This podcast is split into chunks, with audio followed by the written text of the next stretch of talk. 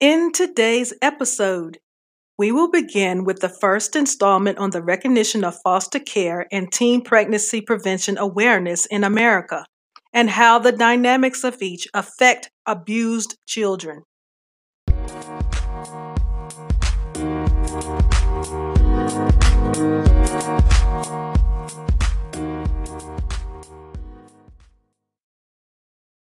Peace and light, family.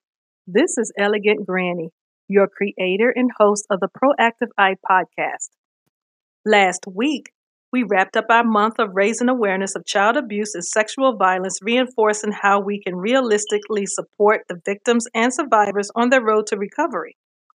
May is the month we nationally recognize foster care and raise the awareness of teen pregnancy prevention.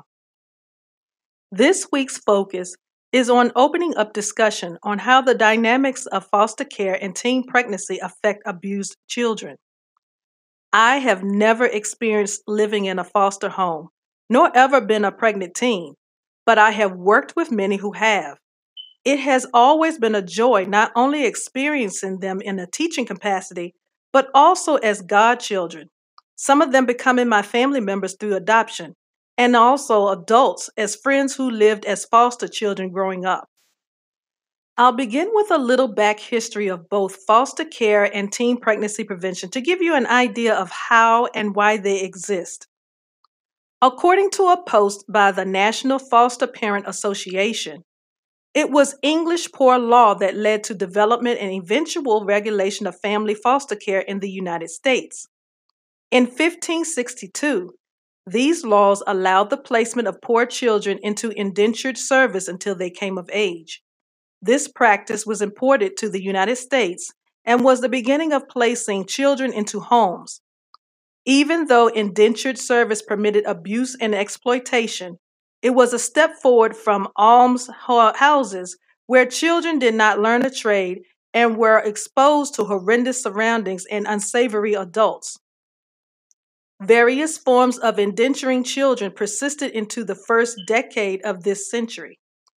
In 1636, less than 30 years after the founding of the Jamestown colony, at the age of seven, Benjamin Eaton became this nation's first foster child. In 1853, Charles Loring Brace began the free foster home movement a minister and director of the New York Children's Aid Association, excuse me, a minister and director of the New York Children's Aid Society. Brace was concerned about the large number of immigrant children sleeping in the streets of New York. He devised a plan to provide them homes by advertising in the South and West for families willing to provide free homes for these children, whether for charitable reasons or whatever help these children could be to them. In many cases, these children were placed in circumstances similar to indenture. However, Brace's daring and creative action became the foundation for the foster care movement as it exists today. As a result of the New York Children's Aid Society's placements, Sectarian social agencies and state governments became involved in foster home placements. Three states led the movement.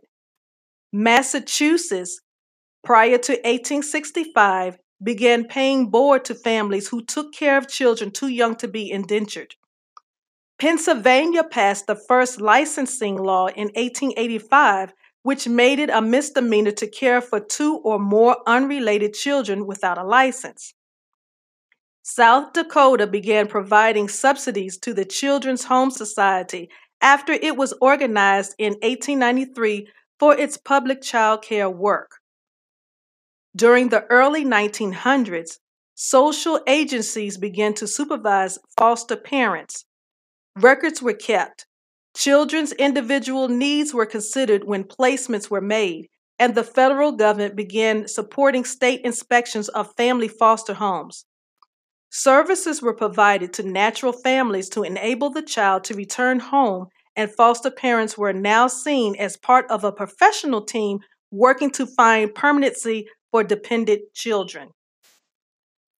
And now for the history of teen pregnancy prevention in America. The Office of Population Affairs Teen Pregnancy Prevention, known as OPA TPP program, is a national evidence based program that funds diverse organizations working to prevent teen pregnancy across the United States. While there has been great progress in reducing teen pregnancy, the teen birth rate of 18.8 per 1,000 females ages 15 to 19 in 2017 is still much higher than other Western industrialized nations. Young people ages 15 to 24 account for nearly one half of all new cases of sexually transmitted diseases, and we continue to see disparities by race, ethnicity, and among the most vulnerable populations, including youth who are homeless, living in foster care, or involved with the juvenile justice system. OPA invests in both the implementation of evidence based programs and the development and evaluation of new and innovative approaches to prevent teen pregnancy. The OPA TPP program reaches adolescents ages 10 through 19 with a focus on populations with the greatest need in order to reduce disparities in teen pregnancy and birth rates. Established in 2010 with a congressional mandate to fund medically accurate and age appropriate programs, the OPA TPP program currently funds 91 grants to communities. Each of the 91 grants fall into one of the five following categories.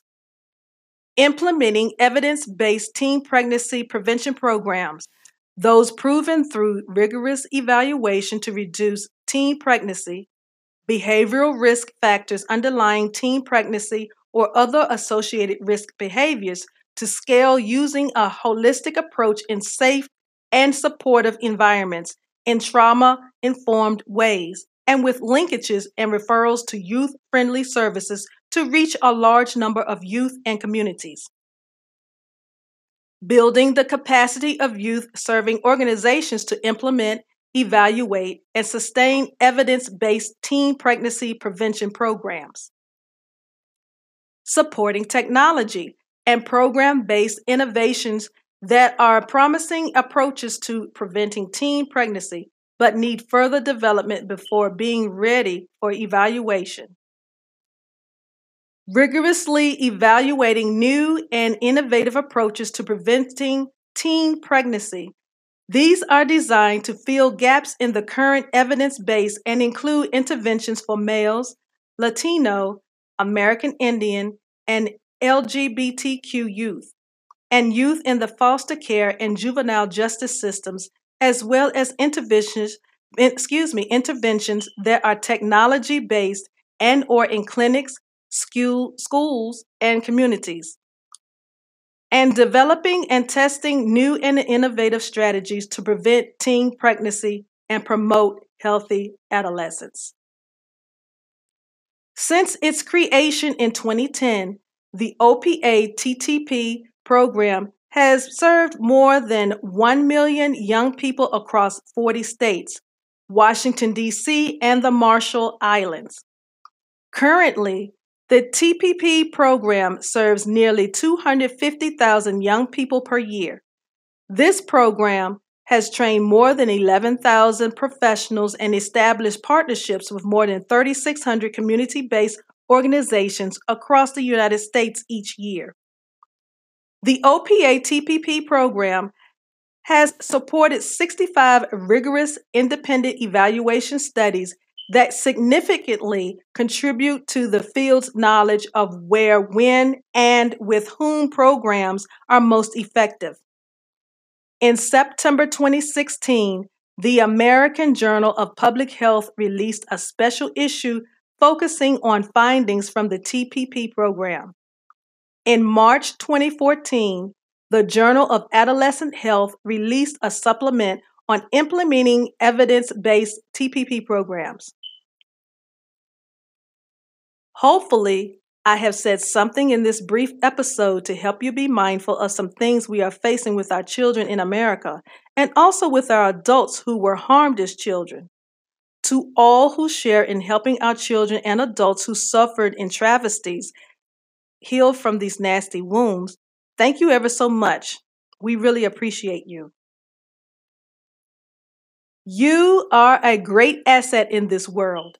And it is especially important after a life of any form of abuse to see a physician and a mental health specialist to help you excel as you recover. Let us know in the voice message on the Anchor app or by email at proactiveeye at gmail.com some things you do to help you recover. We would love to hear your story and get your perspective on why those things are valuable to you.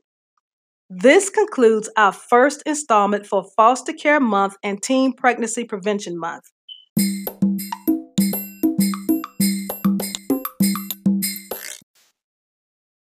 It has been a pleasure sharing with you today. All links to connect with us and free resources are in the show notes.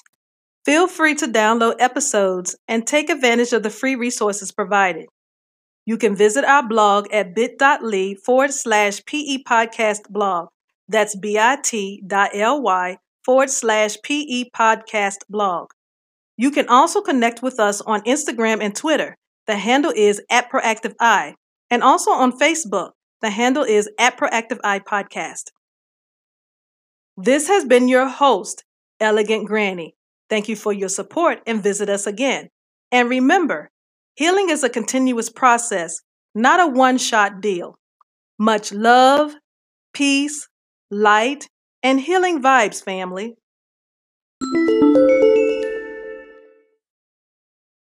Stay tuned next week as we deliver part two of how the dynamics of foster care and teen pregnancy prevention affect abused children.